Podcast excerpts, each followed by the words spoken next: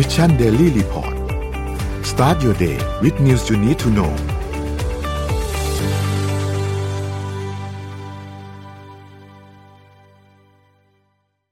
สวัสดีครับยินดีต้อนรับเข้าสู่ Mission Daily Report ประจำวันที่ 8 พฤศจิกายน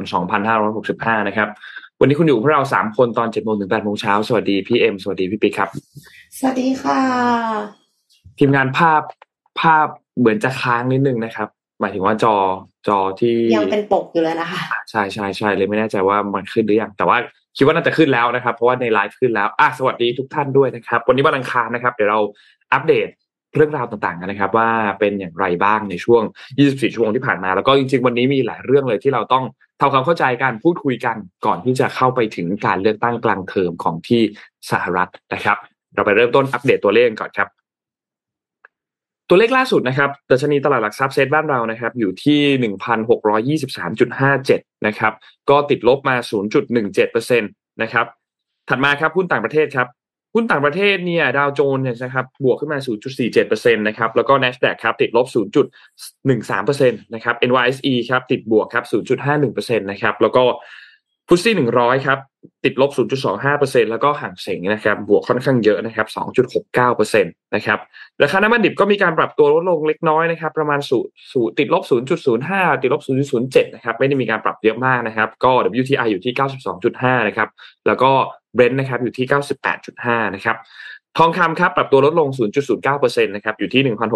1,680.28 นะครับแล้วก็คริปโตเคอเรนซีครับก็มีขยับตัว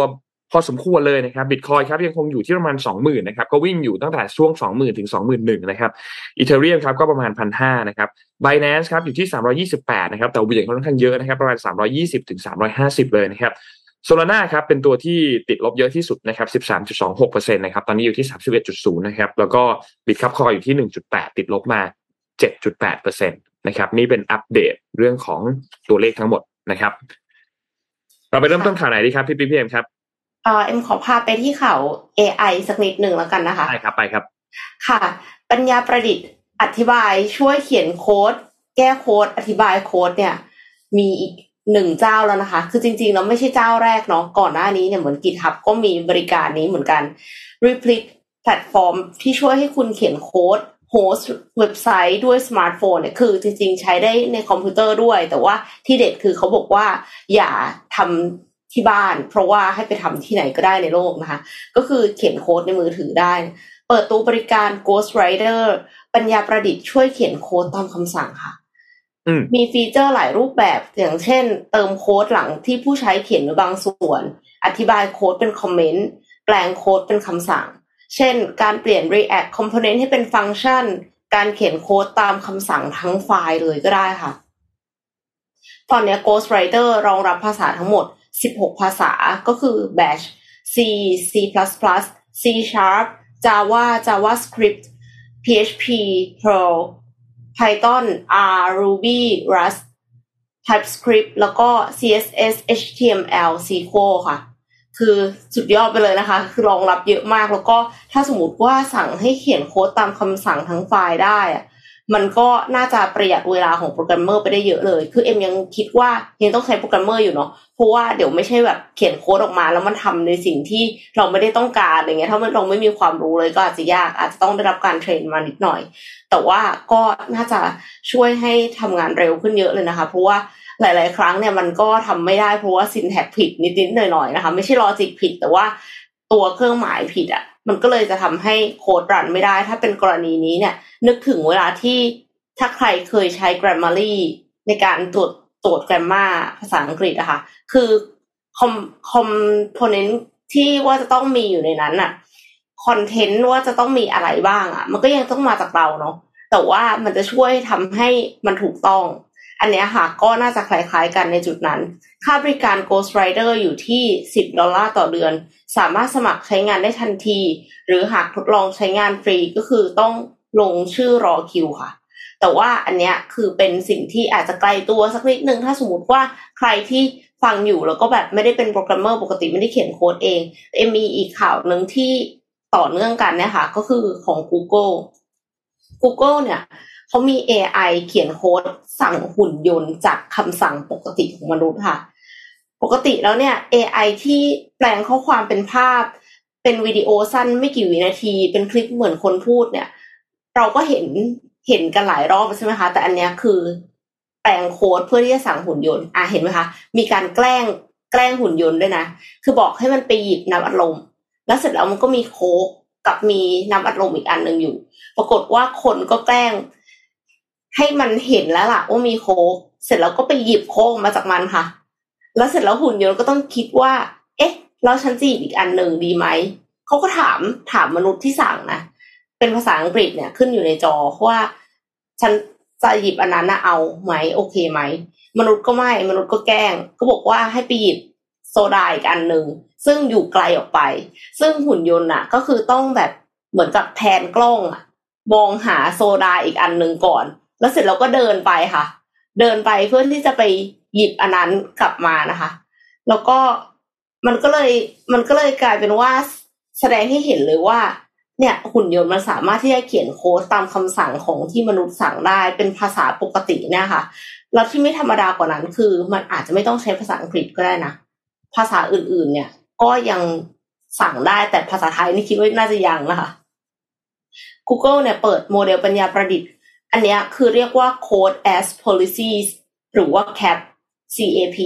ที่ใช้เขียนโค้ดจากคำบรรยายภาษาคนปกติ ให้เป็นโค้ดสำหรับสั่งงานหุ่นยนต์เท่านั้น หลังจากนั้นนำโค้ดไปรันบนหุ่นยนต์จริงทำให้กลายเป็นคำสั่งภาษาธรรมชาติตามปกติ ก็สามารถสั่งหุ่นยนต์ที่ทำงานซับซ้อนได้ค่ะ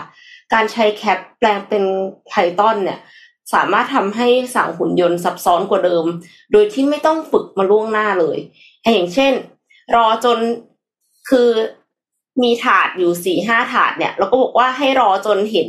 ไข่นะ แล้วเสร็จแล้วเอาไปใส่ในจานสีเขียวเนี่ยแคปก็สามารถเขียนโค้ดให้หุ่นยนต์ตรวจสอบสภาพแวดล้อมว่า เอ๊ะ มันมีไข่ไหม ถ้ามันยังไม่มีไข่ รอให้คนคีบไข่มาใส่ถาดก่อน แล้วเสร็จแล้วค่อยคีบไข่ไปใส่ถาดสีเขียว ก็ได้ คือมันมีสภาพแวดล้อมเปลี่ยนแปลงไม่ใช่ว่าจำเป็นว่าจะต้องเป็น ครั้งแรกเลยที่มันเห็นแล้วก็ต้องทำตามนั้น เราไม่สามารถเปลี่ยนแปลงตามสภาพแวดล้อมที่เปลี่ยนไปได้อะค่ะ ที่บอกว่าหยิบน้ำอัดลมก็เหมือนกัน แล้วก็เวลาที่น้ำหกอย่างเงี้ย ก็คือก็ต้องคิดว่าจะหยิบอะไรมาจะทำยังไง สมมติว่าไปเอาฟองน้ำมาเสร็จคนบอกไม่เอาไม่เอา อันนี้คือฟองน้ำใช้ไม่ได้ต้องไปเอาแบบไม้ม็อบถูพื้นมาแทนหุ่นยนต์ก็สามารถไปทำได้เหมือนกันค่ะ ความสำคัญของแคปเนี่ยคือการสร้างโค้ดให้กับหุ่นยนต์ที่มีความสามารถต่างกัน โดยเน้นการกระทำที่สามารถทำได้ และแคปจะสร้างโค้ดที่ทำงานได้เหมือนกันตามข้อจำกัดของคำสั่งที่มี แต่ว่าก็ยังมีข้อจำกัดก็คือ เป็นปัญญาประดิษฐ์ที่สร้างโค้ดควบคุมหุ่นยนต์เท่านั้น การควบคุมหุ่นยนต์จริงต้องอาศัย API จากปัญญาประดิษฐ์อื่น เช่น ระบบตรวจจับวัตถุ และโดยเฉพาะอย่างยิ่งถ้าไม่สามารถ บรรยายวัตถุที่ซับซ้อน เช่น หาของรูปร่างเหมือนสามเหลี่ยม ก็อาจจะไม่สามารถแปลงคำสั่งเป็นโค้ดที่ใช้งานได้ คือต้องบรรยายให้มันชัดเจน แล้วก็เหมือนกับมันมี category อยู่มันเข้าใจว่าน้ำอัดลมมันหน้าตาเป็นยังไง แต่ว่าถ้าสมมติว่าน้ำอัดลมดันไปใส่ไว้ในกระติกน้ำร้อนเนี่ย ก็อาจจะไม่ทราบใช่ไหมคะก็คือก็ต้องบรรยายให้มันชัดเจนให้เห็นภาพได้ รวมถึงคำสั่งที่แปลงได้เนี่ยแม้จะซับซ้อนพอสมควร แต่ก็ไม่ได้ว่าสั่งให้ทำอะไรก็ได้เลยนะแบบว่าไปซื้อของซูเปอร์มาร์เก็ตซื้ออันนี้มาซีอะไรอย่างเงี้ยคือ ยังไม่ได้บอกว่าสั่งได้เหมือนสั่งเด็กอย่างนั้นนะคะ แล้วโครงการเนี้ยก็คือเปิดเป็น Open Source พร้อมมีตัวเว็บคำสั่งและโค้ดที่แคปแปลงออกมาได้ด้วยค่ะ ถ้าใครสนใจก็เดี๋ยวเอ็มจะแปะลิงก์บล็อกของ Google ไว้ให้นะคะ เผื่อว่า จะเอาไปใช้ประโยชน์อะไรอื่น ๆได้ค่ะพี่ปิ๊กพาไปต่อไหมครับพี่ เดี๋ยวแป๊บนึงคุยไปก่อนเลยพี่มาต่อเดี๋ยวพี่ไปนี่นี่นนต่อไปก่อนได้ครับงั้นนนขอพามาที่เรื่องใหญ่นิดนึงของของโลกที่จะเกิดขึ้นในช่วงใกล้ๆนี้นะครับ จริงๆมีสองเรื่องที่จะเกิดที่เกิดขึ้นนนขอพามาที่อียิปต์ก่อนนะครับ อียิปต์ตอนนี้เนี่ยมีการประชุม COP 27 นะครับ ซึ่งก็ได้เปิดฉากการประชุมไปแล้วเป็นที่เรียบร้อยนะครับ ตั้งแต่วันที่ 6 พฤศจิกายนที่ผ่านมานะครับ ในการประชุมครั้งนี้เนี่ยจะจัดต่อเนื่อง 2 สัปดาห์เลยนะครับนั่นหมายความว่าก็จะตั้งแต่วันที่ 6 จนถึงวันที่ 18 พฤศจิกายนสำหรับ COP 27 นะครับ ซึ่งครั้งนี้เนี่ยเขาจัดกันที่ประเทศอียิปต์นะครับที่เมืองชามเอลชีกนะครับของอียิปต์นะครับซึ่งก็แน่นอนแหละครับว่าตอนนี้เนี่ยมีกระแสเรียกร้องหลายเรื่อง ซึ่งเดี๋ยวเราไปคุยกันนะครับ งานประชุมครั้งนี้เนี่ยคาดว่าน่าจะมีผู้เข้าร่วมอย่างน้อยเนี่ยนะครับ ประมาณสามหมื่นคน นะครับจาก 120 ประเทศนะครับที่เข้าร่วมประชุมนั้นในวันที่ 7 ถึงวันที่ 8 นะครับ ก็มีการกล่าวคำเปิดประชุมแล้วนะครับ โดยเลขาธิการของอนุสัญญาสหประชาชาตินะครับ ว่าด้วยการเปลี่ยนแปลงสภาพภูมิอากาศนะครับ พร้อมด้วยทางด้านรัฐมนตรีกระทรวงการต่างประเทศของอียิปต์นะครับ ที่เป็นประธานในการประชุม COP 27 ในครั้งนี้นะครับ ก็แน่นอนแหละว่าการประชุมในครั้งนี้เนี่ยก็เป็นอีกหนึ่งจุดเปลี่ยนของโลกนะครับ ในการที่จะจัดการเกี่ยวกับเรื่องของสภาพภูมิอากาศ นะครับ นอกจากนี้เนี่ยก็มีนักวิทยาศาสตร์หลายคนที่เข้าร่วมในการประชุมครั้งนี้ด้วยเช่นเดียวกันนะครับ รวมถึงทางด้านของคุณอีโฮซองนะครับ คนนี้เนี่ยเป็นประธานคณะกรรมการระหว่างรัฐบาลว่าด้วยการเปลี่ยนแปลงสภาพภูมิอากาศนะครับ Intergovernmental Panel on Climate Change นะครับหรือว่า IPCC เราอาจจะคุ้นชื่อกันในชื่อ IPCC มากกว่านะครับ ซึ่งก็จะเป็นหน่วยงานที่เขาทำหน้าที่ประเมินเกี่ยวกับเรื่องของภาวะโลกรวน และก็วิทยาศาสตร์เอามาผูกกันนะครับ ทีนี้ ประเด็นหลักๆ ที่ทุกคนกำลังติดตามอยู่เนี่ยนะครับว่า เอ๊ะ มันจะถูกรวมอยู่ในวาระการประชุมในครั้งนี้ไหมเนี่ยคือ เรื่องของการแก้ไขปัญหาความเสียหาย ความสูญเสียที่เกิดขึ้นจากภัยพิบัติทางสภาพอากาศ ซึ่งตอนนี้ก็ยังเป็นแค่วาระชั่วคราวเท่านั้นนะครับ เพราะฉะนั้นก็อาจจะต้องมาดูกันอีกทีหนึ่งว่าจะถูกหยิบยกขึ้นมาพูดคุยกันไหมในครั้งนี้นะครับ ซึ่ง ถ้าเราย้อนเนี่ยไปในการประชุมครั้งที่แล้วครับใน COP 26เนี่ยนะครับเมื่อปีที่แล้วเนี่ยนะครับ ชาติที่มีความมั่งคั่งเยอะมีความร่ำรวยทั้งหลายเนี่ยนะครับ มีการเสนอคัดค้านข้อเสนอให้จัดหาเงินทุน ช่วยเหลือไอ้ด้านที่นนพูดถึงเมื่อกี้แหละคือด้านความสูญเสียความเสียหายจากสภาพอากาศสำหรับประเทศที่ยากจนนะครับ ในขณะที่สนับสนุนให้มีการพูดคุยในระยะเวลาประมาณ 3 ปี เพื่อพูดคุยกันเรื่องเงินทุนก้อนนี้นะครับ ทีนี้ นี่ก็เป็นการประชุมที่เขาก็ประชุมกันไป เดี๋ยวเราพอเขาประชุมกันเสร็จวันที่7วันที่8นะครับ ก็อาจจะมีข้อสรุปอะไรบางอย่างออกมา แล้วก็ทีมดีเทลต่างๆก็จะประชุมยาวกันไปต่อในช่วงระยะเวลา 2 สัปดาห์หลังจากนี้นะครับ แต่ทีนี้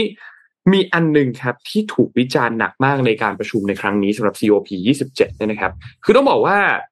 มีการปราบปรามกลุ่มผู้ประท้วงกลุ่ม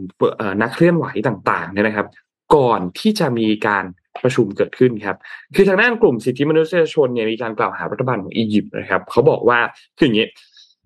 มีการกักขังนักเคลื่อนไหวนะครับ มีชาวอียิปต์เนี่ยออกมาเขาเรียกว่า เดินขบวนออกมาออกมาประท้วงนั่นแหละนะครับ ต่อต้านทางด้านประธานาธิบดีของอียิปต์เนี่ยนะครับ ในการประชุมนะครับ ซึ่ง ต้องบอกว่าก็กลุ่มสิทธิมนุษยชนเนี่ยบอกว่ากองกำลังรักษาความมั่นคงของอียิปต์เนี่ยมีการตั้งด่านตรวจบนถนนหลายสายในกรุงไคโร แล้วก็มีการขอตรวจค้นโทรศัพท์มือถือต่างๆ เพื่อหาข้อมูลเกี่ยวกับการวางแผนในการจัดชุมนุมประท้วงนะครับ ก็เป็นประเด็นหนึ่งที่ทำให้เกิดการประท้วงเกิดขึ้นก่อนที่จะมีการประชุม คือตัวเลขที่ NGO รายงานออกมาเนี่ยนะครับเขารายงานว่ามีผู้ที่ถูกจับกลุ่มเนี่ยในช่วงไม่กี่วันเนี่ยนะครับ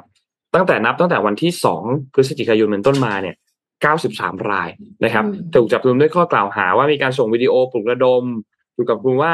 มีการใช้โซเชียลมีเดียในทางที่ผิด มีการเผยแพร่ข่าวเท็จนะครับ มีการเข้าร่วมกับองค์การองค์กรก่อการร้ายนะครับ ซึ่งส่วนใหญ่แล้วเนี่ยเป็นข้อกล่าวหาที่มักจะถูกใช้เป็นเครื่องมือในการต่อต้านนักเคลื่อนไหว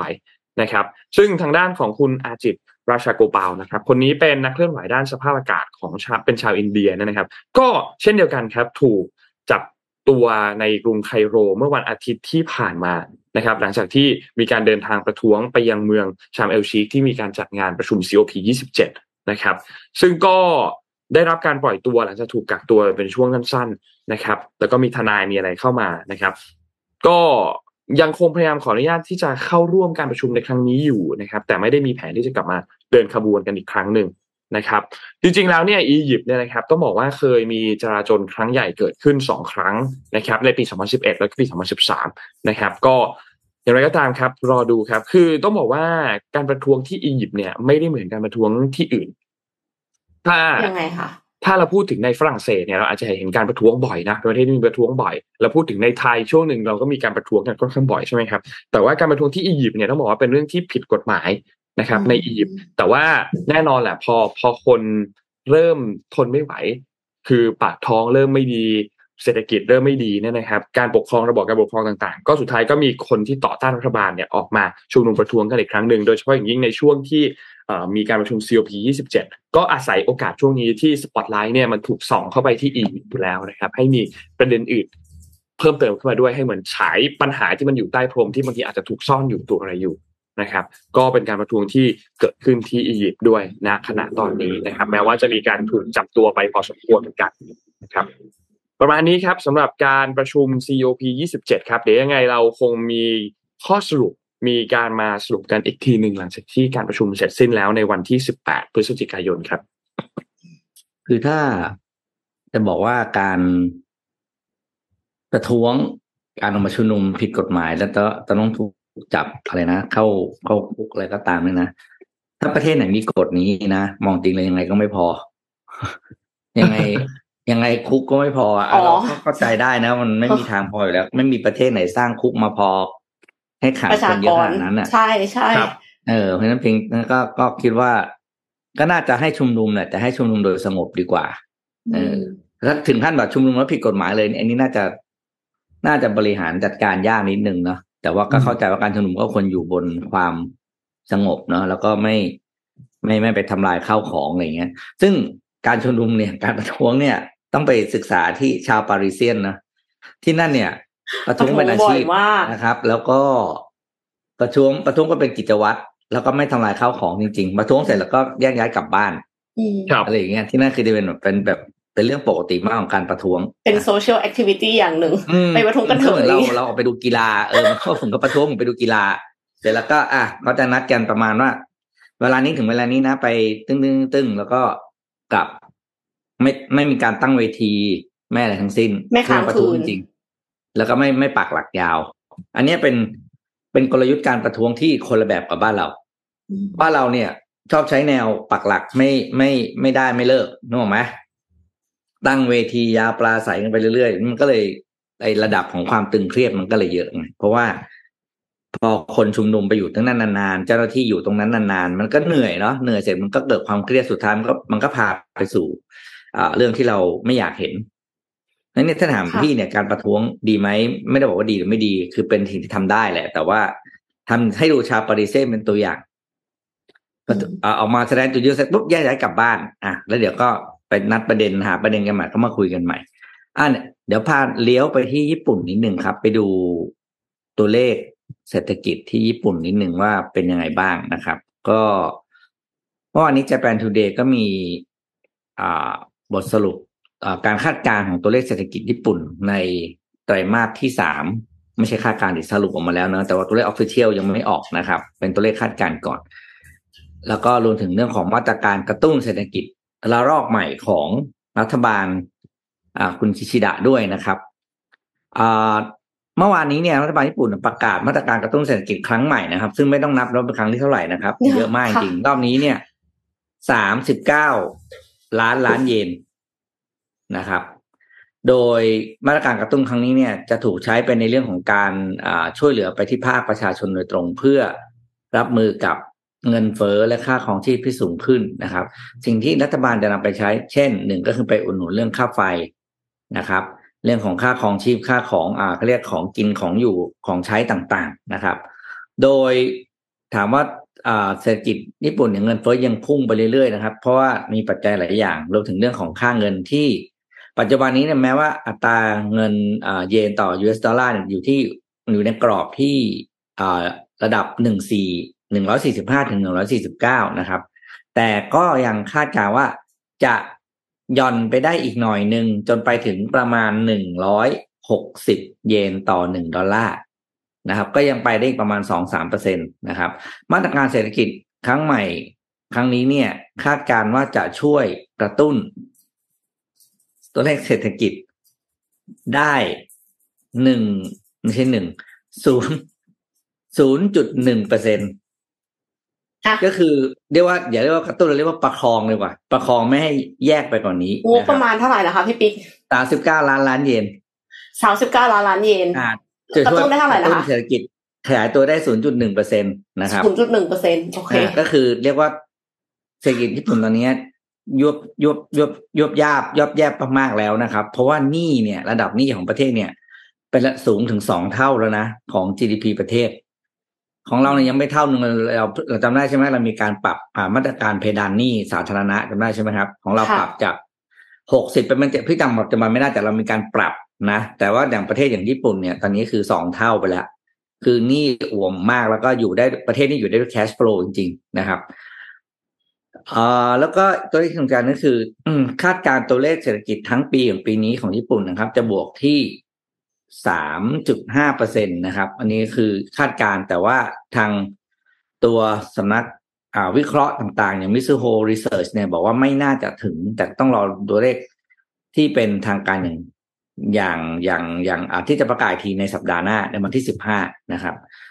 ก็เพราะฉะนั้นใครไปญี่ปุ่นตอนนี้นะ ก็เตรียมตัวเตรียมใจเรื่องของแพงนะครับ ของแพงแล้วก็แต่ว่ามองเห็นในมุมของเราคือเราแลกเงินญี่ปุ่น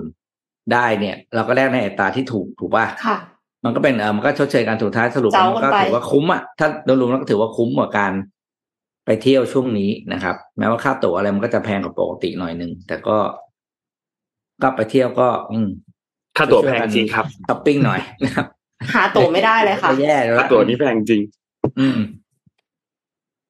อาจจะต้องรอเอ่อนนนนถามเพื่อนๆที่อยู่ในวงการการบินเขาอาจจะบอกว่า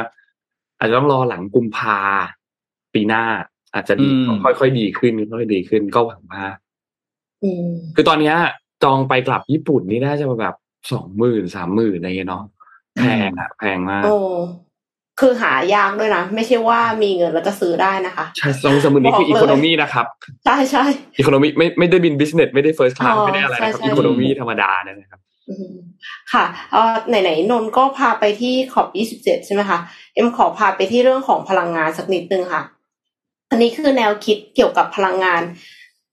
ที่ใช้ทั้งลมแล้วก็แสงอาทิตย์ค่ะ แนวคิดเกี่ยวกับพลังงานไฟฟ้าจากแหล่งพลังงานหมุนเวียนเนี่ยก็ได้รับการพัฒนาอย่างต่อเนื่องนะคะ ล่าสุดสตาร์ทอัพในประเทศฝรั่งเศสเนี่ยอูนิโอเล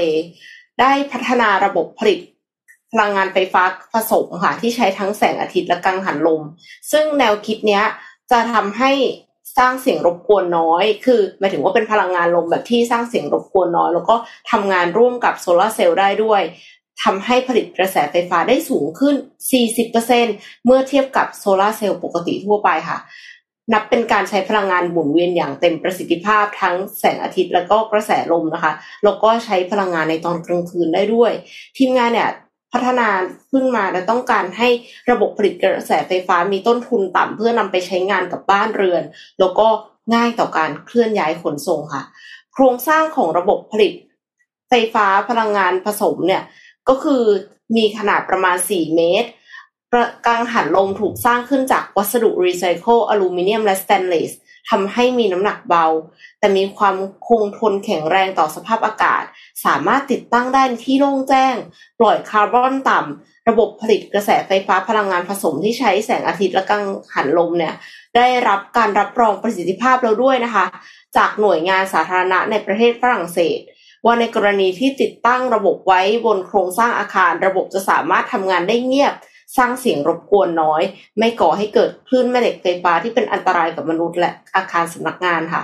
ระบบเนี้ยเขาได้ทดลองแล้วสองเมืองในฝรั่งเศสนะคะ แต่ว่าภาพที่มี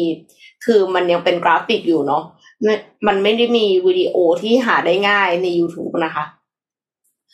เป้าหมายการการใช้ระบบพลังงานผสมแสงอาทิตย์และกังหันลมเนี่ยก็คือขยายขนาดแล้วก็ทำงานร่วมกับหลายระบบ ครอบคลุมพื้นที่กว่า 150 ตารางเมตร บนชั้นอาคารดาดฟ้าของที่พักและอาคารขนาดใหญ่ ซึ่งจะสามารถช่วยผลิตกระแสไฟฟ้าได้อย่างเพียงพอสำหรับใช้งานภายในตัวอาคาร หรือว่าเติมระบบกระแสไฟฟ้าเข้าสู่ระบบส่วนกลางของเมืองก็ได้ค่ะ ก็คือต่อเข้ากริดได้ด้วย ยังไงก็เป็นสิ่งที่ดีเพราะว่ามันเพิ่มเพิ่ม renewable energy เนาะก็คือจะช่วยให้เราเนี่ยเข้าสู่ net zero carbon เร็วขึ้นค่ะ เป็นการเป็นลูกผสมใช้ทั้งสองอย่างเลย ครับนะนนท์พามาเรื่องถัดมาครับ ที่เกี่ยวข้องกับ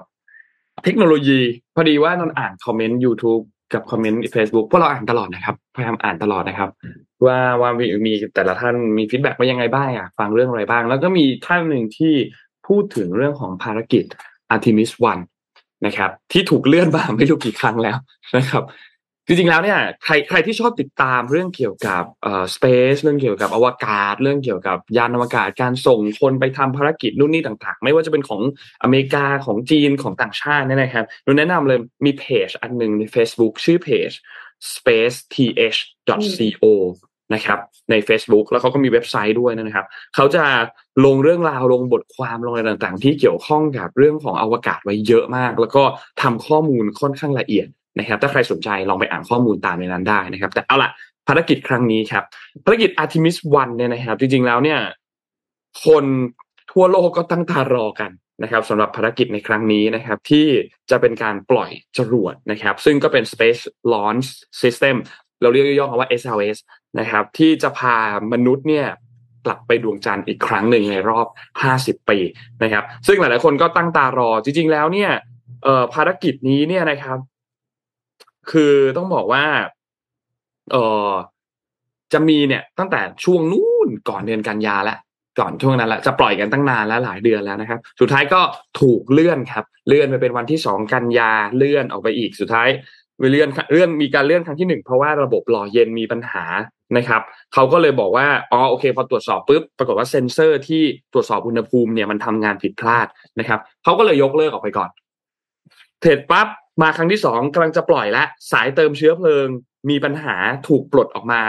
ก่อนจะปล่อยตัวไม่นานนะครับ ก็ทำให้ปริมาณไฮโดรเจนเนี่ยเกินค่ามาตรฐานความปลอดภัย ก็เลื่อนออกไปอีก นะครับสุดท้ายแล้วเนี่ยการเลื่อนเนี่ยนะครับก็ถูกเลื่อนมาเป็นวันที่ 14 พฤศจิกายนนี้นะครับอืมนั่นหมายความว่าก็เหลือเวลาอีกอีกคร่าวๆหกวันประมาณสัปดาห์หนึ่งหกวันนะครับภารกิจในครั้งนี้เนี่ยนะครับที่ถูกเลื่อนมาตั้งแต่ช่วงปลายเดือนสิงหาคมเนี่ยนะครับเลื่อนมาหลายรอบมาก เพราะว่ามีพายุมีปัญหาอะไรต่างๆเนี่ยนะครับทำให้นาซาเนี่ยตัดสินใจเนี่ยนะครับที่จะนำตัวจรวดออริออนเนี่ยกลับมาเก็บในอาคารอีกครั้งหนึ่ง นะครับ แล้วก็รอดูนะครับว่าสุดท้ายแล้วในวันที่ 14เนี่ยทุกอย่างเนี่ยจะเรียบร้อยไหมนะครับแล้วก็หวังว่าในวันที่ 14 เนี่ย เราจะได้เห็นการปล่อยตัว SLS ระบบ System ที่เขาพูดถึงเนี่ยการปล่อยตัวยานเนี่ยขึ้นบินเป็นครั้งแรก เพราะว่าถ้าหากว่ารอบนี้เนี่ยยังไม่สำเร็จอีกเนี่ยนะครับ ก็อาจจะต้องเลื่อนออกไปอีก ซึ่งถ้าเลื่อนอีกเนี่ย น่าจะเลื่อนยาวนะครับ ทีนี้ ในครั้งนี้เนี่ยนะครับถ้าใครที่อยากจะติดตามเนี่ยนะครับสำหรับภารกิจ Artemis 1 ในครั้งนี้เนี่ยนะครับ ช่วงเวลาการปล่อยถ้าตามเวลาที่ไทยนะครับ มันคือเข้าช่วงเข้าวันที่สิบห้าประมาณเที่ยงคืนนิดๆเที่ยงคืนคุณสแตนบายรอได้เลยนะครับ ตามเวลาที่ได้รับการรายงานมาเนี่ยคือเที่ยงคืนเจ็ดนะครับของวันที่สิบห้าก็คือเป็นคืนวันที่สิบสี่เข้าวันที่สิบห้านะครับสำหรับใครที่อยากจะติดตามภารกิจในครั้งนี้นะครับ ก็หวังว่าเราจะ ได้เห็นมนุษย์ไปเหยียบที่ดวงจันทร์กันอีกครั้งหนึ่งนะครับ ก็รอติดตามภารกิจในครั้งนี้ดูครับ เพราะว่าอันนี้เนี่ยน่าสนใจมากนะครับ ก็รอดูครับภารกิจ Artemis 1ครับ เดี๋ยวใกล้ๆเราคิดว่าเราน่าจะมีดีเทลมีอะไรต่างๆเนี่ยเข้ามาดูกันอีกทีหนึ่งนะว่า มันมีอะไรที่น่าสนใจบ้าง แล้วก็ในวันนั้นนะคืนวันนั้นเนี่ย ตอนช่วงเช้าเนี่ยเราคงมารายงานมาอาจจะมาให้ดูกันอีกทีหนึ่งถ้าภารกิจมันถูกปล่อยสำเร็จนะนะจะค่ะจะเอาคลิปไลฟ์เป็นไฮไลท์อะไรต่าง ๆ เนี่ยมาให้ดูกันอีกทีหนึ่งว่าตอนที่มันปล่อยสำเร็จเรียบร้อยแล้วเนี่ยเป็นอย่างไรนะครับ ได้ยินว่าตั้งใจว่าจะไปอยู่ตรงนั้นเพื่อที่จะทำการค้นคว้าวิจัยอยู่พักหนึ่งด้วยนะคะ ไม่ใช่ว่าแค่ไปเหยียบดวงจันทร์เสร็จแล้วก็กลับมาเลยอะ่ะอ่าใช่ถูกต้องถูกเพราะฉะนั้นเนี่ยก็รอได้เลยว่า จะค้นพบอะไรบ้างเพราะว่าก่อนหน้านี้ก็คือมีการบอกว่ามีการค้นพบโมเลกุลน้ำเราก็เลยอ่าที่มีข่าวอยากจะรู้ว่าใช่อยากจะรู้ว่าในที่สุดแล้วโมเลกุลน้ำที่ว่าเนี่ย มันจะทำให้มีความเป็นไปได้ที่จะมีสิ่งมีชีวิตอยู่ตรงนั้นหรือเปล่าอืมก็ครับรอดูครับติดตามกันต่อไปค่ะ อะ เดี๋ยวพาไปดูก่อนจะไปพาไปดูเรื่องอื่นแจกหนังสือก่อน นี่อ่ามาแล้วนะครับอุ๊ยมาแล้วเล่มใหม่ เสร็จแล้ว ก็เอามาแจกแฟนๆรายการมิชชั่นเดลี่พอเป็นที่แรกเหมือนเดิมนะครับ สามเล่มนะครับ ก็พี่พิมพ์คำถามไปแล้วล่ะ ว่าอยากจะพาสมมงไปลอยกระทงที่ไหนจริงก็ไม่มีปัญหาเออเล่นเนอะแจกเล่นใกล้วันลอยกระทงแล้วนี่ๆวันนี้เลยครับวันนี้ค่ะเลยนนท์เอาวันนี้เหรอ ใช่ครับนนท์ไม่ได้ลอยกระทงมาไม่รู้กี่ปีแล้วพี่ อ่านะครับ วันนี้มากวันนี้มากคือวันเลยลอยกระทงนะครับ แต่ว่า เอ่อ จะบอกว่าถ้าอันนี้เป็นข้อมูลสายมูนะเล่าให้ฟังก่อนจะไปข่าว ครับเพราะวันนี้เป็นวันที่จันทรุปราคานะครับ เป็นวันเดียวกับวันลอยกระทงเพราะฉะนั้นก็บอกว่าอันนี้เบสออนความเชื่อของแต่ละคนนะ เป็นเลิกอันตรายอาถรรพ์แรงนะครับ อย่าออกไปอาบแสงจันทร์หลังห้าโมงเย็นอ้าวถ้าอย่างนั้นก็อดอดรอันนี้ยคือหมายเฉพาะคนที่เชื่อไงอ่าอ๋ออันนี้แล้วแต่ไงคือพอพี่อ๋อบอกแล้วว่าอันนี้คือเบสเบสออนความเชื่อส่วนบุคคล นะครับเมื่อบอกเป็นอ่าพี่ก็เข้าไปอ่านในเพจแล้วก็เนี่ยไม่ไม่เอ่ยชื่อเพจแล้วกันนะก็ใครจะตักไปค้นหาเอาเองแหละบอกว่าคืนนี้อ่าเป็นอะไรไม่ค่อยดีอะอืมนะครับ ถ้าใครที่โดนแสงจันทร์ทรคาเต็มดวง จะโชคไม่ค่อยดีนะครับ ดวงตกวาสนาดิ่งชีวิตสวยซ้ำสวยซ้อนข้ามปี ดังนั้นจึงอยากตือนท่านทั้งหลายในคืนลอยกระทงที่เชื่อในโหราศาสตร์ นะครับหนึ่งก็คืองดลอยกระทงในคืนจันทรคราสก็คือคืนวันนี้พอดีนะครับสองหลีกเลี่ยงออกนอกบ้านห้าโมงถึงสามทุ่ม แล้วก็ไม่ไปร่วมพิธีกรรมใด ๆ แล้วก็วันนี้ไม่แน่คืออาจจะมีฝนตกคืนนี้บอกฝนตกในคืนจันทรคราสยิ่งจะทำให้เราเนี่ย ไม่ค่อยดีเพิ่มขึ้นไปอีก แต่อันนี้นะครับ คือบอกแล้วว่าเป็นความเชื่อส่วนบุคคลเนาะ เราไม่ค่ะว่ากันแต่มีเห็นแล้วก็อ่านว่าเออก็เอามาเล่าให้ฟังอะไรอย่างสิ่เงี้งยนะที่ครับชัวร์ค่ะรถติดแน่นอนค่ะ เพราะฉะนั้นเนี่ยอ่าพี่ยังไม่เนาะไม่ไม่ได้รอให้มันนานเพราะรถติดนะครับใช่ลอยคือลอยออนไลน์เอาครับลอยกระทงออนไลน์เอาอืมแต่ว่ามันมีมิจฉาชีพนะคะ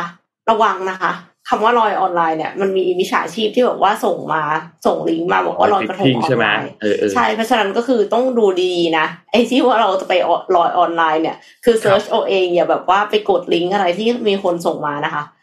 ก่อนหน้านี้คือก็มีมีคุณหมอท่านหนึ่งค่ะ เป็นสัตวแพทย์อะโดนหลอกโดนมิจฉาชีพหลอกได้เห็นข่าวกันไหมคะคือมิจฉาชีพเนี่ยเขาโทรมาแล้วกลายเป็นว่าเรื่องอะมัน escalate ไปจนถึงว่าให้จริงๆ keyword เลยเนี่ย คือเขาให้ไปซื้อมือถือ Android มาอีกเครื่องหนึ่งมิจฉาชีพนะ แล้วก็โอนเงิน โอนเงินเรา เข้าบัญชีกรุงไทยของเรา คุณหมอท่านนั้นก็เลยไม่ก็เลยไม่เอะใจ แต่ปรากฏว่าไอ้มือถือ Android เครื่องนั้นน่ะ ที่เขาให้ซื้อมา คือเขาให้ซื้อมาติดตั้งแอปชื่อ DSI ปลอดภัย ซึ่งไอ้ DSI ปลอดภัยนั่นแหละคือตัวไม่ปลอดภัย อืมอืมก็คือเป็นตัวที่เหมือนกับเขาสามารถที่จะรีโมทมา control มา control มือถือเราได้ แล้วก็คือใช้แอปพลิเคชันกรุงไทย next ในในเครื่องนั้นน่ะ แล้วก็คือโอนเงิน โอนเงินจากจากบัญชีของคุณหมอเองอะไปที่อื่นได้ค่ะ อืมโอ้เหรอโหน่ากลัวเนาะอืมคือการที่การที่เขาให้โอนเงินถ้าสมมติว่าบอกคุณหมอหรือว่าให้โอนเงินไปบัญชีที่บัญชีของมิจฉาชีพอะคุณหมอจะไม่เชื่อนะพี่ปิ๊กถูกปะเพราะว่าแบบฟังดูแล้วแบบเอ๊ะโอนเงินเพื่อที่จะไปตรวจสอบเส้นทางการเงินมันฟังดูไม่ใช่ละแต่เขาบอกว่าให้โอนเงินจากบัญชีอื่น มาอยู่ในบัญชีของชื่อเราเองอะ มันก็เลยฟังดูเหมือนกับโหก็ไม่มีอะไรนี่นา แต่ปรากฏว่าพอโหลดไอแอปนี้เข้าไปแล้วอะค่ะ DSI ปลอดภัยที่ไม่ปลอดภัยเนี่ย มันก็ล็อกเครื่องเลย ทีนี้ทำอะไรไม่ได้เลย ก็เลยสุดท้ายก็คือตัดสินใจว่าทุบมือถือ แต่ว่าก็ไม่เกิดอะไรขึ้น เพราะว่าไม่ทันแล้วเป็นทุบมือถือ อืม ก็ไม่ช่วยหรอกเพราะว่ามันเป็นอ๋อคือโอ้โหฉลาดมากเลยเนาะมิจฉาชีพนี่ฉลาดจริงพัฒนาตัวเองต่อเนื่องๆค่ะบอกว่าฟังนี่คือนึก นึกหลักการทำงานออกเลยก็เหมือนเขาสร้างไอ้เจ้าแอป DSI เนี่ยมันเป็นหน้ากากครอบอีกทีหนึ่งมันไปดูดข้อมูลของแอปธนาคารที่มีอยู่ แต่แปลกใจก็คืออ๋อโอเคเข้าใจแล้วคือ แสดงว่าตัวเครื่องใหม่ที่ผู้เสียหายเขาไปซื้อมาเขาต้องลงแอปทุกอย่างไปเหมือนเครื่องเครื่องแรกใช่ไหมอืม เข้าใจว่าน่าจะบังคับลงแอปธนาคาร ด้วยเนาะเพราะว่า ตัวไอ้เจ้าไอ้แอปไม่ปลอดภัยมันก็จะได้ไปอ่านทั้งหมดว่า มีแอปอะไรบ้างแต่ความจริงที่แปลกคือปกติแอปธนาคารน่ะ มันจะลงได้เครื่องเดียวนะครับอาจจะต้องย้ายมาค่ะไม่แน่ใจเหมือนกัน เออ นี่แสดงว่าโอ้โหต้องมีความพยายามอะไรที่แบบว่า คือคนทำนี่ก็ เออ ก็เข้าใจนะว่า มันต้องต้องพยายามต้องยากมากกว่าจะเสียเงินหน้านี้นะ เพราะว่าปกติแอปธนาคารถ้าลงจากเครื่องหนึ่งไปอีกเครื่องมันจะมันจะลบเลยไง เครื่องเก่าอะอืมค่ะโอ้แต่ก็คือโอเคนี่เวเราก็คือทุกคนก็ต้องระวังตัวแหละ คือคุณหมออะเขาเชื่อเพราะว่าเขาเคยทำแบบประชาชนหาย แต่ว่าอืมเราก็คือนอกเหนือจากนั้นน่ะ ฝั่งนู้นน่ะ ข้อมูลที่เขามีมันเยอะ เพราะฉะนั้นน่ะอืมเราประมาทไม่ได้ คือเราไม่รู้เลยว่าสิ่งที่ข้อมูลของเรารั่วออกไปมีอะไรบ้าง แล้วก่อนหน้านี้ที่เพิ่งจับเจ้าหน้าที่รัฐได้สองคนเนี่ยค่ะ ที่บอกว่าได้ได้เงินวันละสองหมื่นอะ ก็คือ เขาขายข้อมูลของเราออกไปอะข้อมูลที่รัฐมีของเราอะดังนั้นคือไม่ต้องสงสัยเลยว่าเขาจะมีข้อมูลเราเยอะขนาดไหน อย่าไปคิดว่ามันคือของจริง เพียงเพราะว่า เพียงเพราะว่าเขามีข้อมูลของเราอะอืมอืมถ้ามีปัญหาอะไรเดินเข้าธนาคารดีที่สุด ถ้าเรื่องเงินนะค่ะ คือถ้าเขาอ้างดินธนาคารเขาอ้างเป็นอะไรเนาะก็ เราก็ไปหาเจ้าหน้าที่ของหน่วยงานนั้นเลยจริง ๆ เขาอ้างเป็นตำรวจเราก็ไปที่สอนอเลยไม่ต้องไปที่สอนอนราธิวาสหรือใด ๆ ที่เขาที่เขาอ้างนะไม่ต้องไปแบบว่าไปพื้นที่ที่เขาอ้างแต่ว่า คือไปไปที่สอนอใกล้บ้านของเราก็ได้อะไรเงี้ยค่ะใช่ไหมคะพี่อืมปิ๊กอะก็ขอให้ได้เงินคืนแล้วก็คุณมิจฉาชีพทั้งหลายก็เออกรุณาใช้ความฉลาดของคุณในการพัฒนาชาติบ้านเมืองนะ ประเทศต้องการคนเก่ง ใช่ แค่ทำมาหากินให้ปกติก็โอเคแล้วค่ะ อืมอ่าเดี๋ยวพาไปดูตัวเอ่อข่าวที่ตามสไตล์พี่มาอีกแล้วเดี๋ยวโดนว่าแน่เลย เอาเรื่องเวียดนามมาเล่าให้ฟังอีกแล้วครับ มาครับ อ่า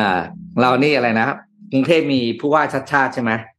มีมิชปิ๊กชั่นนี่มีกำนันชังชาติเหนื่อยครับผมชอบเอาเรื่องประเทศอื่นมาเล่าให้ฟัง แล้วก็ฝากไปถึงประเทศตัวเองแบบลอยๆอะเวียดนามนะครับ ล่าสุดเนี่ยก็มีกระทรวงพาณิชย์ของเวียดนามนะครับ ก็ตั้งเป้า ที่จะส่งออกผลไม้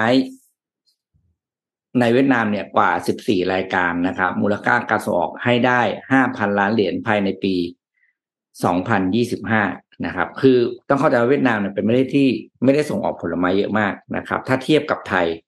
นะครับ แล้วก็ปกติเขาส่งออกเสื้อผ้าเป็นหลัก แล้วก็สินค้าอุตสาหกรรมอย่างที่เราเห็นช่วงหลังๆนะครับ แล้วก็กาแฟ แต่ล่าสุดเนี่ยเวียดนามพยายามจะเติบโตเศรษฐกิจจากทุกภาคส่วนนะครับในจากทุกองค์การเลยล่าสุดเนี่ยก็เป็นการโปรโมทในเรื่องของผลไม้นะครับ โดยผลไม้14 รายการละดังต่อไปนี้นะครับ จะได้รับการสนับสนุนจากรัฐบาลในเรื่องของการเจรจาทางการค้าในแง่ของมาตรการภาษีนะครับ คุณภาพการส่งเสริมคุณภาพผลไม้การส่งเสริมเรื่องของเทคโนโลยีการปลูกนะครับ14รายการนี้มีอะไรบ้างนะครับ อืมอ่านแล้วก็ได้แต่ใจหายเพราะว่าเหมือนไทยแทบทุกอย่างเลยนะครับหนึ่งก็คือแก้วมังกรสองมะม่วงสามกล้วยสี่ลิ้นจี่ห้าลำไยหกส้มเจ็ด grapefruit grapefruit นี่อะไรนะนนท์เดี๋ยวเกรปฟรุตนี่อะไรนะที่ไทยจำไม่ได้ละอ่าเสาวรสหรือเปล่าไม่ใช่อ่าอันนั้สับปะรด passion fruit ใช่ใช่ไม่ใช่ไม่ใช่นั่น passion fruit อันนั้น passion fruit เออไปนึกก่อนแล้วกัน สับปะรดเงาะทุเรียนนะครับอ่าขนุน passion fruit avocado แล้วก็ custard apple นะครับ 14 รายการนี้นะครับเป็นสินค้าที่ทางรัฐบาลเวียดนาม ใช้คำว่าเป็น selected as a focus นะครับ โดยตั้งว่าจะส่งออกอย่างที่บอกก็คือ เป็น5,000ล้านเหรียญในปี2025และจะขยับไปถึง6.5พันล้านเหรียญภายในปี2030นะครับ ถ้าจำได้เมื่อสักประมาณเดือนที่แล้ว เวียดนามเพิ่งส่งออกทุเรียน ตู้แรกไปที่จีนนะครับ แล้วก็เมื่อสุดสัปดาห์ที่ผ่านมาบ้านเรามีงานงานหนึ่งนะครับ เป็นงานเอ่อ exhibition อันหนึ่งที่ใครไม่ได้ไปเลย ต้องก็บอกว่าน่าเสียดายมากนะครับ ก็คือเป็นงาน exhibition เกี่ยวกับการส่งออกผลผู้ประกอบการที่ส่งออกผลไม้ไปทั่วโลกนะครับ ซึ่งงานนี้เนี่ยเขาวนมาจัดคือที่ไทยปีนี้เป็นคิวของที่ไทย แล้วก็ จัดไปแล้วนะครับ ก็มีเทคโนโลยีเรื่องของอะไรต่างๆหรือผลไม้เยอะมากนะครับ แล้วก็สิ่งที่เห็นก็คือตัวเลขของการ ก็มีเพื่อนที่เขาไปฟังเขาบอกเขาเพิ่งรู้ว่าตัวเลขการส่งออกผลไม้ของไทยเนี่ย ทุเรียนเนี่ยมีมูลค่าเป็นอันดับหนึ่งแบบทิ้งห่างที่สองแบบไม่เห็นปุ่นเลย เพราะว่าเมื่อก่อนในยทุเรียนบ้านเราเนี่ย ไม่เคยมีคู่แข่งอืมนะครับ แต่วันนี้เราเริ่มมีเวียดนาม ซึ่งอยู่ใกล้จีนกว่าเราด้วยนะ ค่ะนะครับ แล้วก็ส่ง ออกไปแล้ว แล้วเวียดนามก็ประกาศแล้วว่าทุเรียนเป็นหนึ่งในสิบสี่ผลไม้นะครับ ที่เป็นสินอ่าเป็นสินค้าโฟกัสนะครับค่ะแล้วสิ่งที่ทางบ้านเวียดนามจะทำก็คือเรื่องของการเพิ่มผลผลิตต่อไร่ด้วยเทคโนโลยีต่าง ๆ นะครับ แล้วก็ขยายพื้นที่เพาะปลูกจากเดิมนะครับ ให้อ่าจากเดิมเนี่ย จากปัจจุบันเนี่ยให้เพิ่มเป็นสองเท่านะครับ ภายในปี2025 แล้วก็ผลผลผลิตมันก็จะเพิ่มไปเต็มที่ถึงปี2030เพราะผลไม้เนี่ยไม่ใช่ ไม่ใช่เป็นเป็นสิ่งที่ปลูกแล้วได้ได้ได้ได้ผลผลิตเลยมันต้องใช้เวลาสามสี่ปีกว่า ผลไม้บางชนิดถึงจะออกลูกออกผลมาให้เราทานได้นะครับอืมรอบปีมีตัวเลขปีนี้เนี่ย อ่าเก้าเดือนแรกที่ผ่านไปในยเวียดนามส่งออกผลไม้ไปแล้วสองจุดสี่ห้าพันล้านเหรียญนะครับ ซึ่งเป็นผลผลิต แล้วก็มูลค่าที่ลดลงกว่าปีที่แล้วเนี่ยสิบเอ็ดเปอร์เซ็นตนะครับทั้งนี้ก็เนื่องมาจากเรื่องโควิด แล้วก็เรื่องอากาศอะไรต่างๆนะครับมันก็เลยมีการเอาเทคโนโลยีจากจีนเข้ามาเพื่อเพิ่มผลผลิตต่อตารางอ่าต่อต่อตารางเมตรนะครับ ก็เป็นมูฟที่ค่อนข้างน่ากลัวนะครับ เพราะว่าถ้าเวียดนามเอาจริงขึ้นมาเนี่ยเอ่อต้องบอกว่า เออ น่ากลัวแหละ เพราะว่าเขาเจรจากับจีนค่อนข้างใกล้ชิดนะครับ แล้วเรื่องของ หลายๆตัวอย่างอย่างเช่นทุเรียนที่บอกส่งออกเขาไม่ได้แล้วเนี่ยแล้วถ้าตัวอื่นตามเขาไม่ได้หมดเนี่ยโอ้ไทยเหนื่อยนะครับ บอกเลยว่าไทยเหนื่อยจริงๆนะครับ เกษตรกรจะเป็นเกษตรกรผลไม้อีกอันหนึงเนี่ย จะเป็นอีกหน่วย อีกอีกภาคประชาชนอันหนึ่งที่จะต้องเหนื่อยมากกับการแข่งขันตะกี้นี้มีหลายคอมเมนต์เลยค่ะใน YouTube นะคะ grapefruit เนี่ย คล้ายส้มโอค่ะ คือมันไม่ได้มี มันไม่ได้มีแบบคำศัพท์ ของไทย เพราะว่าเหมือนกับเมืองไทยไม่ค่อยมีอะค่ะ เหรอเอ้ยมันสีมีที่ไทยโอเคไม่มัเป็นไรไม่เป็เป็นนไรสีส้มข้างในเป็นเนื้อสีชมพู เอ็มส่งเข้าไปในแชทอะค่ะพี่ปิ๊กเอคืออมันมีครับมีรูป grapefruit อยู่อ๋อซึ่งโอเคซึ่งมันไม่คนนี้โอเคครับ มันแบบมันไม่ได้แบบ มันไม่ได้เป็นส้ม มันไม่ได้เป็นส้มโออะไรอย่างแต่เงี้เป็นยตระเป็นตระกูลนั่นแหละตระกูลแบบซิตรัสอะตระกูล ใช่ใช่ใช่แต่ทรงนั้นนึกอะออกแล้วครับอะเห็นนึกออกแล้วอ่าเนี่ยเนี่ยมันจะแดงๆอย่างเงี้ยค่ะ อืมอืมอืมคือเราก็นึกไม่ออกแต่อ่านชื่อ ชื่ออะไรชื่อไทยนึกไม่ออก แต่ว่าเห็นไหมสิบสี่อย่างไทยปลูกหมดเลยนะอันเนี้ยคือโอ้โห แอบห่วงเลยนะแอบห่วงจริงต้องฝากเรใครจโดอะนคะกระทรวงพาณิชย์ไหมอันนี้ต้องสองงานครับพาณิชย์กับเกษตรร่วมกันนะครับเสร็จแล้วครับเกษตรจัดการเรื่องปลูกพาณิชย์จัดการเรื่องขายค่ะ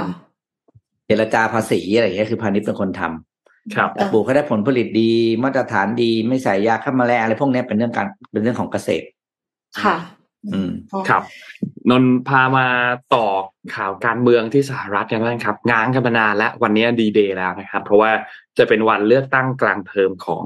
สหรัฐนะครับ ทีนี้เราทบทวนกันนิดนึงเนาะกันก่อนจะไปดูว่าโพลเบื้องต้นก่อนที่จะเลือกตั้งเนี่ยเป็นอย่างไรบ้างนะครับ ตอนนี้เนี่ย การเลือกตั้งกลางเทอมของสหรัฐในปีนี้เนี่ยนะครับ 2022 เนี่ยนะครับ การเลือกตั้งครั้งนี้เนี่ยน่าสนใจมากเพราะว่าอย่างที่บอกครับว่า การเลือกตั้งกลางเทอมเนี่ยจะเป็นการตัดสินแล้วว่าช่วงสองปีหลัง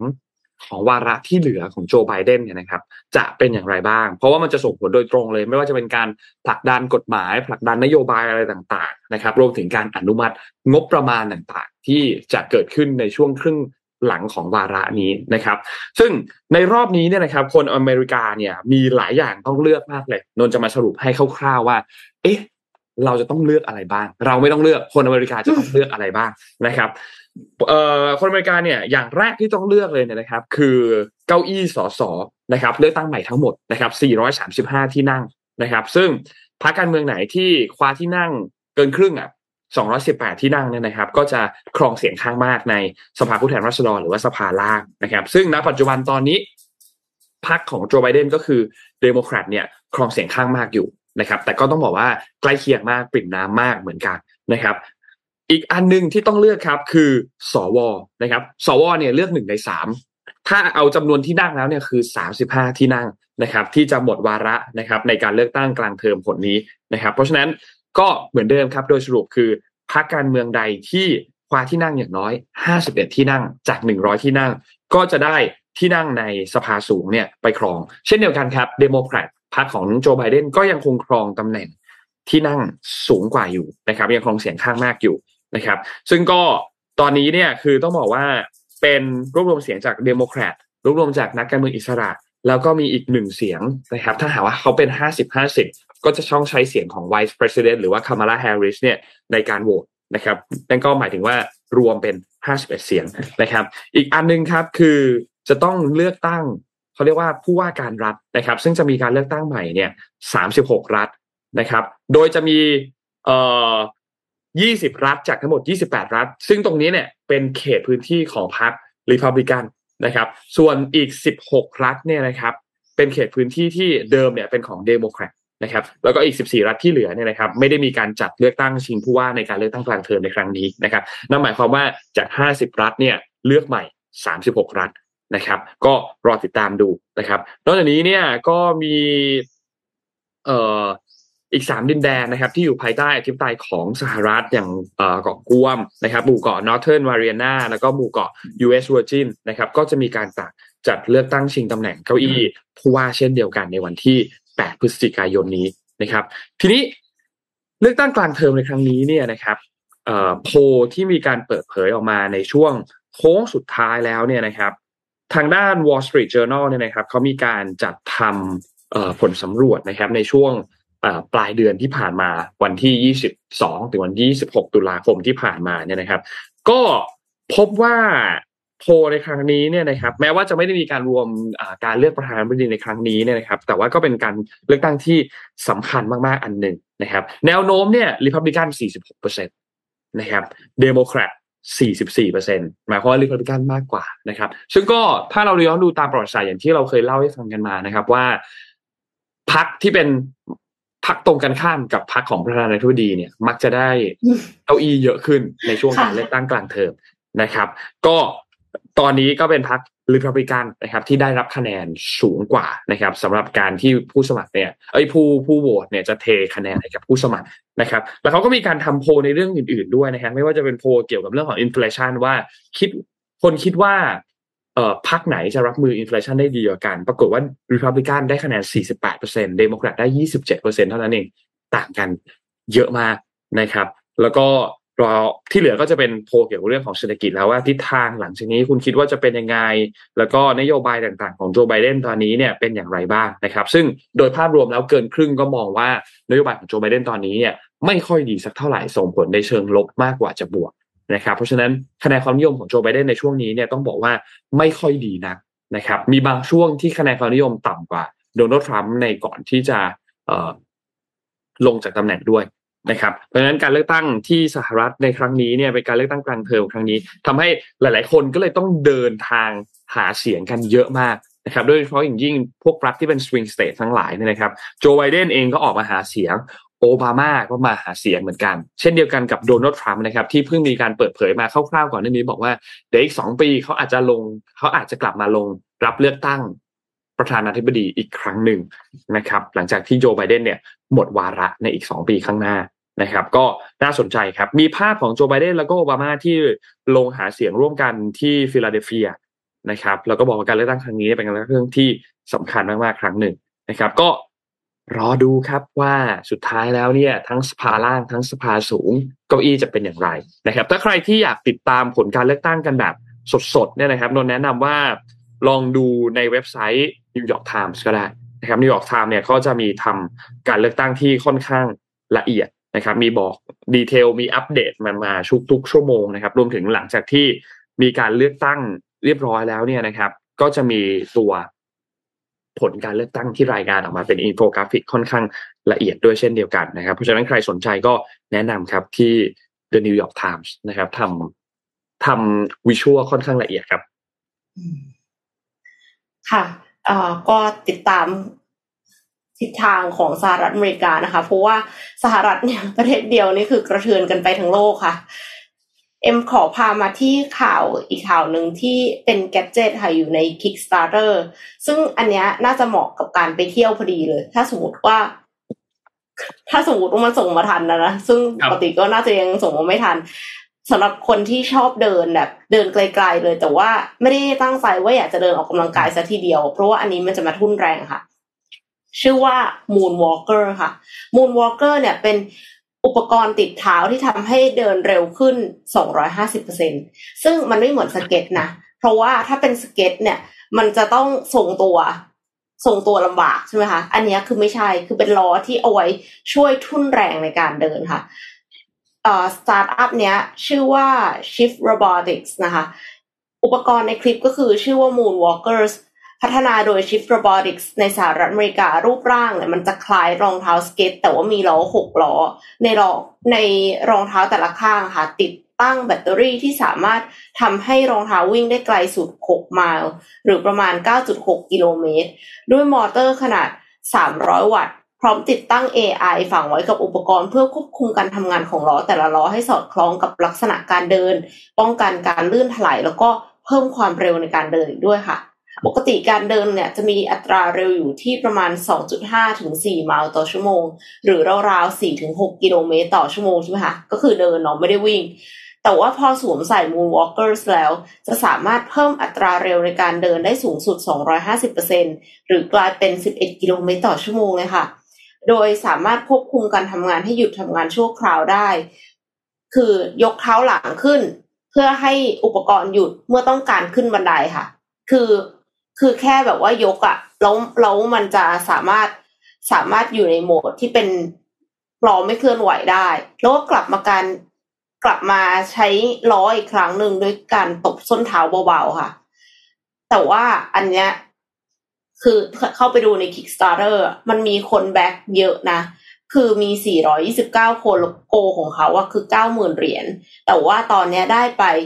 282,000 282,614 เหรียญสหรัฐแล้ว ทั้งนี้มันมีดราม่าพอสมควรค่ะ คือเขารู้สึกว่าราคามันแพงมากเลยเมื่อเทียบกับความสามารถ ราคาอยู่ที่เท่าไหร่ ราคาอยู่ที่ 1,400 ดอลลาร์สหรัฐ หรือประมาณ 53,200 บาท ก็มีคนบอกว่า คือจริง ๆ มันก็เหมือนคล้ายๆรองเท้าสเก็ตเนาะแต่ว่ารองเท้าสเก็ตไม่น่าจะราคาขนาดนี้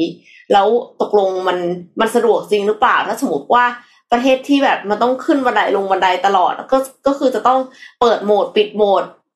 ให้ให้มันอยู่นิ่ง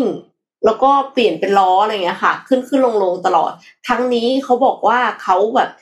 ทดสอบมาแล้วนะ กับพื้นที่ไม่เรียบอะ่ะ เพราะฉะนั้นคือไม่ได้ต้องห่วงว่าอุ้ย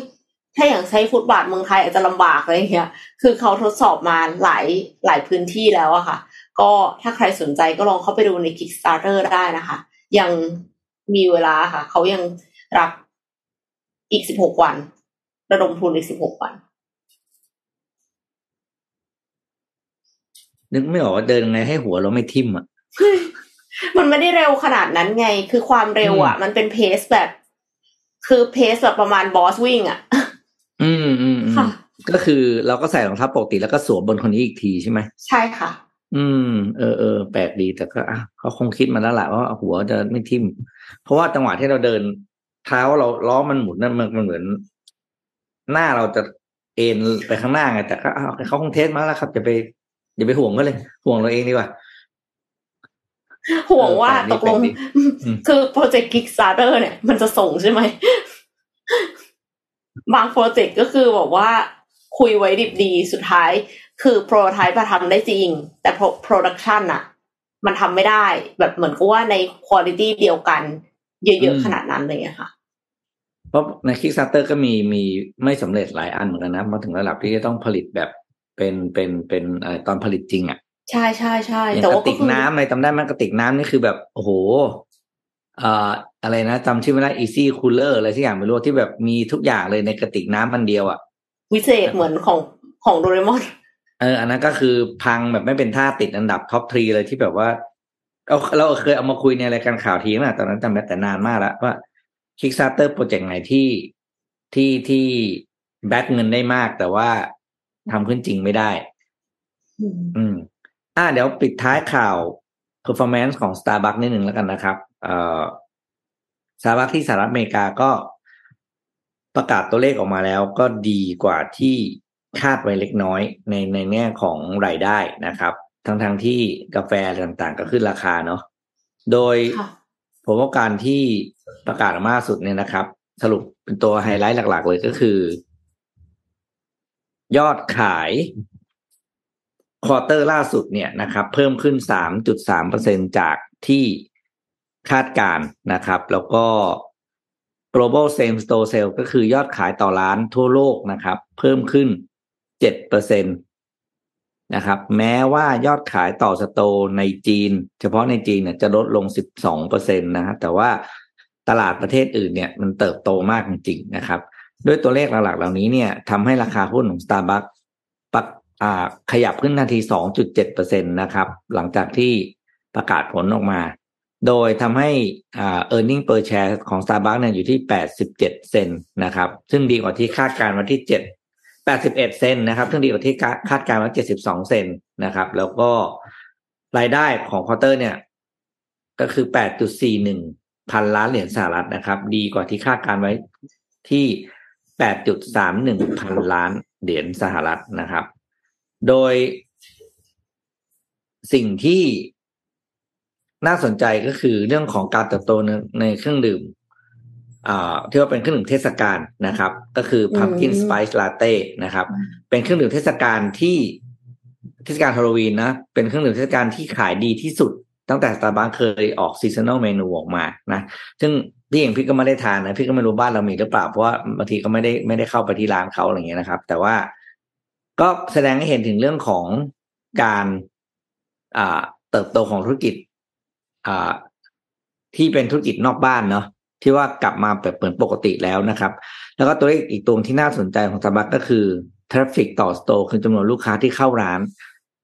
ตอนนี้กลับไปอยู่เท่ากับระดับที่ระดับเดียวกับปี 2019 แล้วก็คือระดับก่อนโควิดนั่นเอง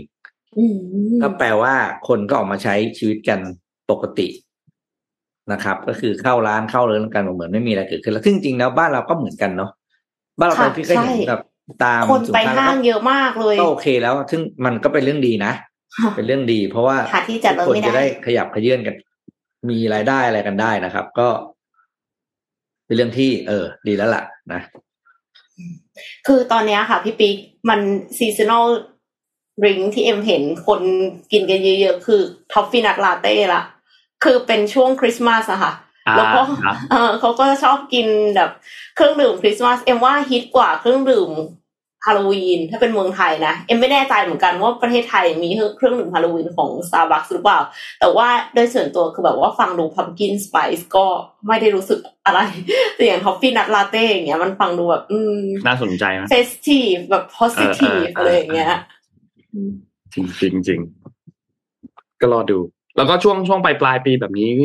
Starbucks ก็จะมีพวกแบบ merchandise อะไรหลายๆอันที่น่าสนใจด้วยนะ ใช่ มันน่ารักมาก แต่ว่าดูราคาแล้วคิดว่าบางอย่างไม่ต้องมีก็ได้ค่ะราคาแรงเหมือนกันเขาก็เขาก็จะมาหลอกล่อด้วยการให้เราเติมเงินเข้าไปในบัตร Starbucks กันเนาะแล้วเขาก็จะแถมนู่นแถมนี่อย่าง Starbucks จะชอบแถม diary ปะ เออไดอารี่ชอบแถมไดอารี่ชอบแถม planner แต่เรามี planner แล้วไงถูกต้องครับ เรามี planner ของเราเองอยู่แล้ว ไม่ต้องไปใช้อันนั้นนะครับ retreat นะคะครับ แต่เขาจะเนี่ยเขาจะมาในเวเนี้ยเคยเคยทำได้ว่าเหมือนเคยเห็นบทความที่เขาเขียนว่า จริง ๆ แล้ว Starbucks อะมีเงินที่เป็นคนเติมเข้าไปในบัตรอะอ๋อเยอะกว่าธนาคารบางธนาใช่คารครับ ใช่เยอะมากเงินเยอะแล้วมากจริง ๆ เราก็เป็นหนึ่งในคนที่ contribute สิ่งนั้นอืมแต่แต่แต่ถามว่าถ้าถ้าใครที่เป็นคน เอ่อดื่ม Starbucks หรือว่าต้องไปนั่งร้านกาแฟบ่อยๆ อะไรอย่างเงี้ยแล้วร้านกาแฟไปนั่งเป็น Starbucks อย่างเงี้ย การที่คุณเติมเงินผ่านบัตรก่อนแล้ว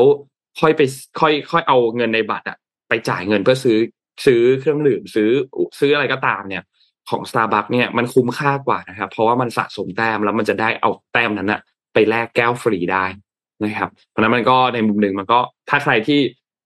ถ้าใครที่ทานประจำ เออทานประจำหรือว่าทำงานคาเฟ่ทำงานสตาร์บัคเลยเอ้ยไปทำไปนั่งทำงานที่ร้านกาแฟอะไรอย่างเงี้ยแล้วใกล้ๆบ้านท่านมันเป็นสตาร์บัคเนี่ยหนูว่ามันก็ในมุมหนึ่งก็คุ้มค่านะเพราะเราไม่ได้จ่ายแค่ค่าเครื่องดื่มเนาะเราจ่ายค่าที่นั่งด้วย เราจ่ายค่า Wi-Fi ด้วย เราจ่ายค่าแอร์ค่าทุกค่าดีด้วย ถ้าเราพอคิดในภาพรวมมันนั้นแล้วสตาร์บัคที่ที่เคยเห็นบทสัมภาษณ์ของผู้บริหารเนี่ย เขาไม่ได้มีแนวคิดเรื่องการจะไปไล่คนออกนะครับ คุณจะสั่งเครื่องดื่มแก้วเดียว สั่งเครื่องดื่มสองแก้ว หรือสั่งอะไรแล้วคุณจะนั่งกี่ชั่วโมง วิธีแก้ปัญหาคนเต็มของเขาคือเขาเปิดสาขาใหม่เอานะครับอืมเขาเขาเขาเปิดเขาเปิดสาขาใหม่เอานะครับ อย่างเซนทันเวิลด์อย่างพารากอนอย่างเงี้ยอ๋อมีใช่สตาใช่ใช่มีประมาณหลายสาขาสี่ห้าสาขานะครับ ไอคอนสยามเงี้ยมีสตาร์บัครู้สึกว่าจะสองหรือสามสาขาอะไรเงี้ยนะครับเขาเขาเขาก็ก็เป็นอีกวิธีหนึ่งที่ที่น่าสนใจเหมือนกันสตาร์บัคนะครับ ก็ลองดูพี่ปิ๊กมีคนถามว่าถ้าอยากสั่งหนังสือ เล่มที่สามเนี่ย ทางไหนดีครับพี่ อ๋อไปสั่งได้ที่เออแล้วก็ไม่เคยเตรียม เดี๋ยวฝากสมุนลงให้พรุ่งนี้แล้วกันเนาะฝากเล็กสมุนทำก็ไปสั่งได้ที่ที่ inbox ของเพจก็ได้ครับ หรือเพจพี่ก็ได้ครับ ก็จะมีลิงก์แปะๆไว้ก็เข้าไปกดสองสามทีก็เสียเงินแล้วเดี๋ยวนี้โอ้ยการจ่ายเงินซื้อของง่ายเหลือเกิน ง่ายเหลือเกินครับง่ายมากจริเงิงนครับการหาเงินยากแต่ว่าการการจ่ายเงินนี่ง่ายใช่ไหมง่ายมากจริงหาเงินยากครับ จ่ายเงินง่าย นี่คือโลก เมื่อวานเดี๋ยวปิดท้ายกันลืมปิดเรื่องจะว่าพูดเรื่องนี้เป็นเรื่องแรกคุณไปคุณมาลืม Facebook เมื่อวานมีข่าว Meta ครับ เมื่อวานมีข่าวว่าจะอ่าทำเขาเรียกว่า large scale layoff นะ เห็นข่าวนี้กันไหมค่ะเห็นค่ะสามสิบสี่สิบเปอร์เซ็นต์นี่ใช่ไหมคะเออนะครับ ในใน WSJ ลงข่าว ซึ่งอันเนี้ยเป็นเรื่องที่น่าตกใจมากนะครับ เพราะว่าจริงๆแล้วเนี่ยสถานการณ์ของ Meta ปีนี้เนี่ยไม่ดีเลยเนาะค่ะ market cap ของตัวเองหายไปเจ็ดสิบเปอร์ในเซ็นต์สามในสี่ เออนะครับ หายไปสามในสี่นะครับ และเป็นหุ้นที่มีผลงานแย่ที่สุดใน S&P 500 ประจำปี 2022 นะครับ ตอนนี้พนักงานทั้งบริษัทมีประมาณ 87,000 คน แล้วก็เห็นบอกว่ามีข่าวว่าจะ lay off เขาเรียกที่เขาเรียกว่าเป็น last scale lay off คือประมาณ 30-40%แปลว่ากำลังจะมี 20,000 กว่าคน ที่จะถูกเลิกจ้างงานนะครับซึ่งอันนี้เนี่ยโอ้โหเป็นตัวเลขที่ต้องบอกว่า น่าตกใจมากนะ เลิกจ้างทีเดียวสองหมื่นคนนี่โอ้โหโหดมากนะครับ อืม แต่ว่าก็คือก็ก็ยังคิดว่าคนที่เข้า Meta ได้เนี่ย ก็น่าจะหางานได้ไม่ยากค่ะพี่ปิ๊กใช่ใช่อืมอืมคงเป็นที่ต้องการอืมอืมแต่ว่าก็คือเขาเขาเหมือนเขาเขาเล y off ในส่วนที่เป็นเมตาเวิร์สเยอะ ใช่ครับคือใช่ค่ะมีคนที่ทำงานอยู่ตรงนั้นน่ะแบบทำงานใน section ที่เป็น VR AR ค่ะ มากกว่า Apple ถึงประมาณสามเท่ามั้ง อืมแล้วก็เลยเหมือนเฮดเขามันเยอะเกินแล้ว มันไม่ได้โตขนาดนั้นอืมตอโฆนษนั้นณาก็ไม่ได้เพิ่มรีครูดไปคิดว่ามันจะขยายเยอะไง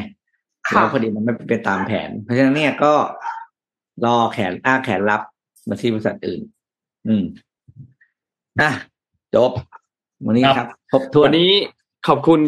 SCB ครับ ผู้สนับสนุนแสนใจดีของเรานะครับ ขอบคุณ SCB มาก ๆ นะครับ ที่อยู่กับเรามาอย่างยาวนานนะครับ และ ขอบคุณดีน่าโทนิวครับน้ำเต้าหู้ออร์แกนิกหอมอร่อยดีกับสุขภาพให้คุณออร์แกนิกได้ทุกวัน และขอบคุณท่านผู้ฟังทุกท่านครับ ที่ติดตามจากทุกช่องทางเลยนะครับ ก็ยังไงพบกันใหม่อีกครั้งหนึ่งในวันพรุ่งนี้วันพุธนะครับ วันนี้เราสามคนลาไปก่อนครับ สวัสดีครับ สวัสดีค่ะ Mission Daily Report start your day with news you need to know